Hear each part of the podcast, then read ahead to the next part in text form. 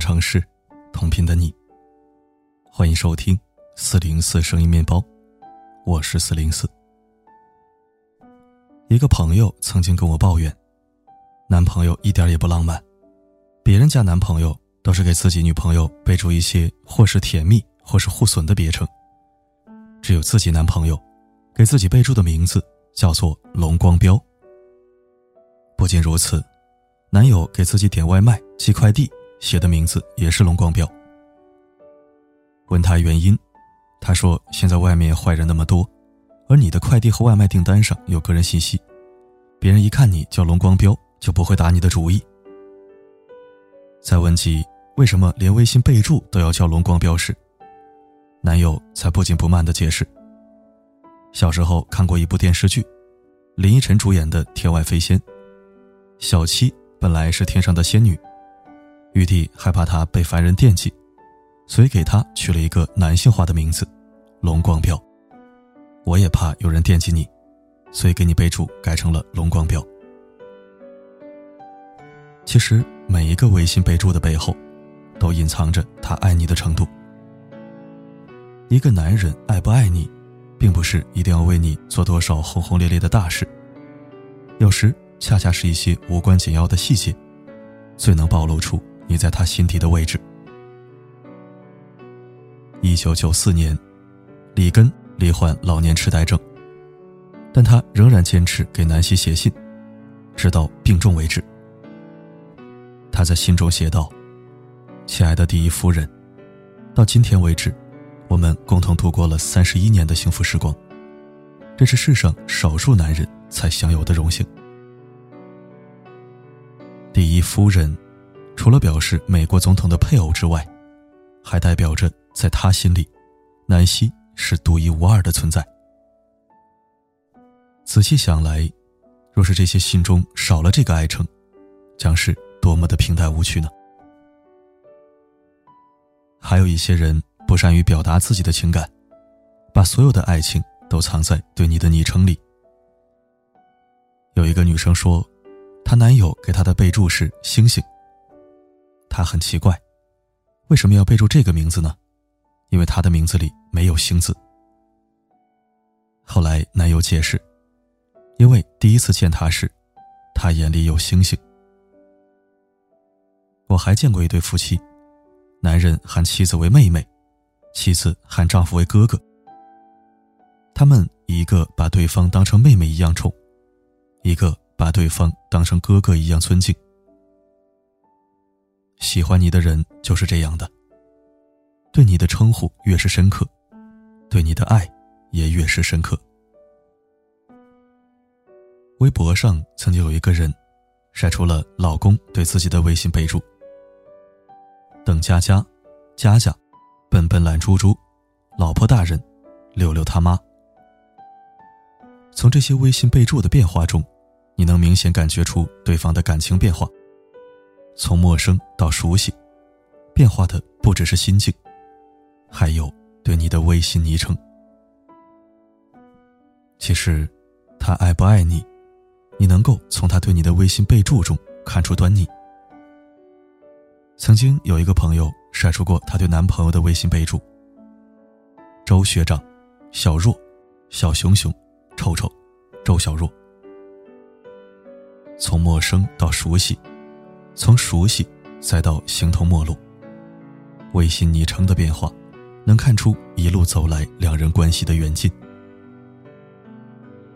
在《甄嬛传》中，皇帝病重躺在床上的时候，对甄嬛说：“嬛嬛，你能不能再叫一句四郎？”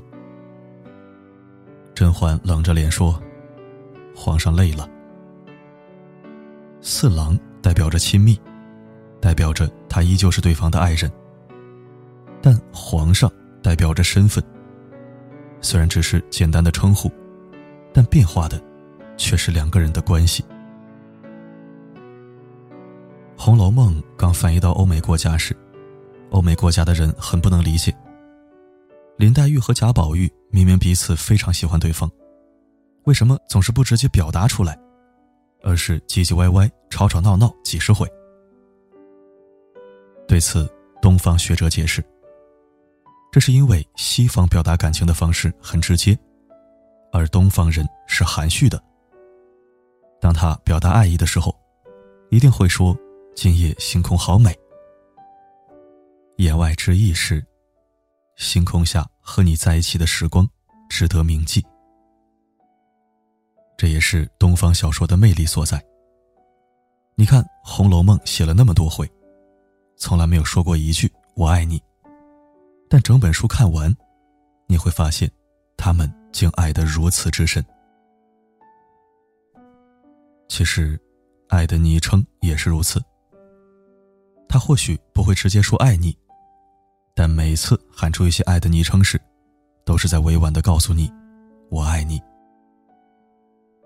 读者小文号称是情感密探，他能通过对方的微信来判断两个人的关系。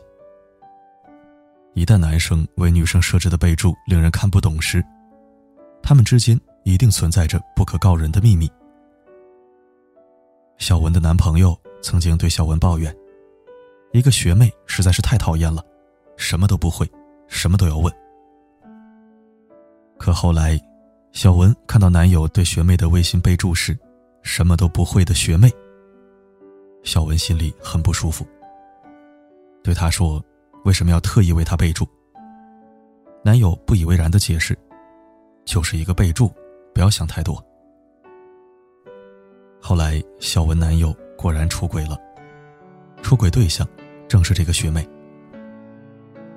可能连他自己都不知道，当他为对方设置特别的备注时，这代表着他已经不自觉的开始关注对方，想要更多了解对方。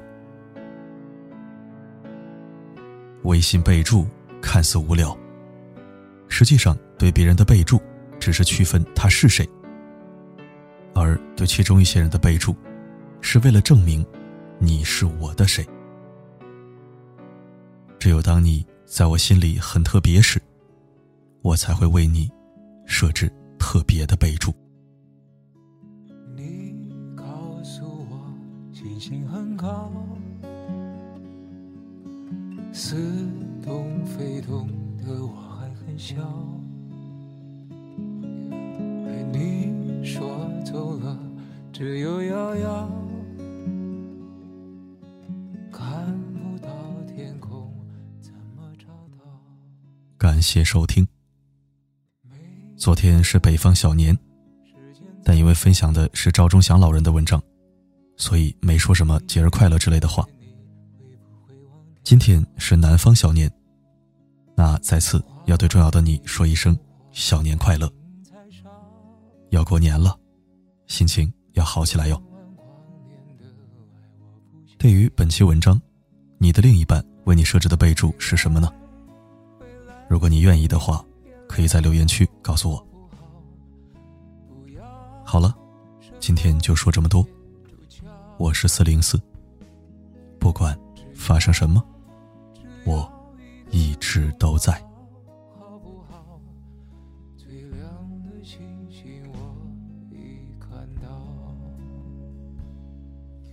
好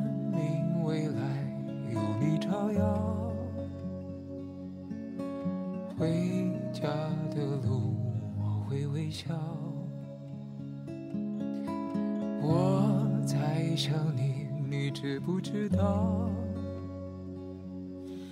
看看天空，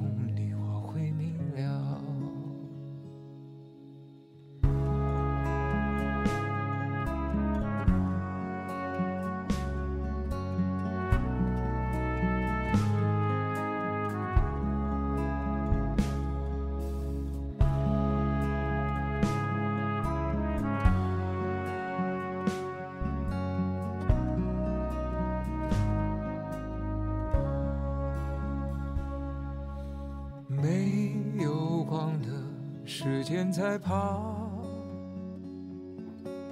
一年一年，你会不会忘掉？画一根火柴，心在烧，千万光年的爱我不想要。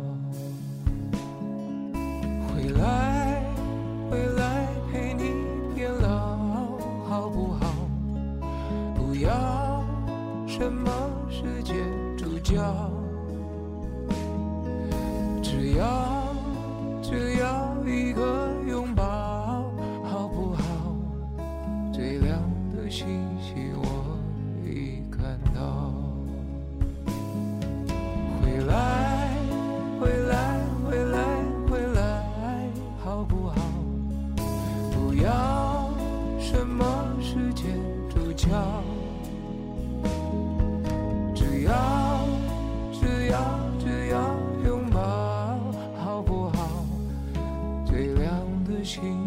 我已看到。